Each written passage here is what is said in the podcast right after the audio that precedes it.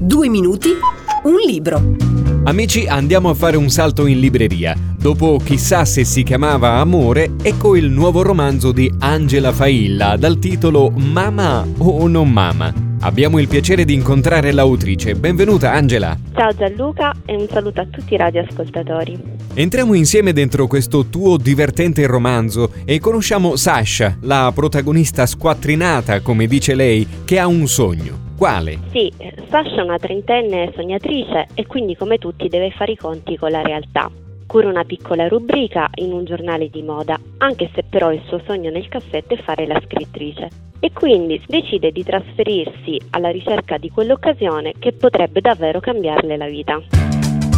Sasha ha un capo che ricorda molto la cattivissima direttrice della prestigiosa rivista di moda de Il Diavolo Veste Prada. Esattamente. Poiché l'essere pubblicista per una rivista di moda non è sufficiente, si presenta ad un colloquio per il ruolo di comunicatrice di impresa presso l'azienda della dea della finanza Olga Taylor ma una volta assunta si accorge che la mansione che dovrà svolgere sarà quella di contabile e Sasha non ha la minima inclinazione per il mondo della contabilità, registrazioni di fatture e numeri e quindi si trova a suo malgrado ad accettare la diabolica proposta della scorbutica quanto dispotica Olga Taylor, da lei appunto soprannominata Crudelia Demon. E come vanno gli affari di cuore di Sasha? Eh, diciamo che la già complicata vita di Sasha viene poi sconvolta dall'amore per due uomini tanto affascinanti quanto diversi tra loro.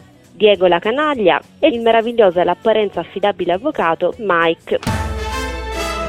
Ci sembra che in sottofondo si intraveda un po' del film Sex and the City e un po' del libro di Sophie Kinsella I Love Shopping. Sasha è in effetti un misto tra la Carrie di Sex and the City e la goffa Bridget Jones, come la Becky del romanzo della Kinsella, anche Sasha ha un debole per la moda. Amore, amicizia, ambizione, moda, glamour. Cosa aggiungeresti per descrivere questo tuo romanzo? Di sicuro aggiungerei la parola ironia, perché mm, è un romanzo leggero sì, che però lancia diversi messaggi, tutti attuali e tutti attraverso lo strumento dell'umorismo.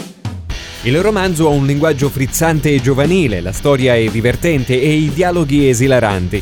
Se ne potrebbe fare un film? Eh, beh, diciamo che questo è il sogno che Angela ha nel cassetto. Angela, grazie per la tua simpatia. Grazie a te e un saluto a tutti.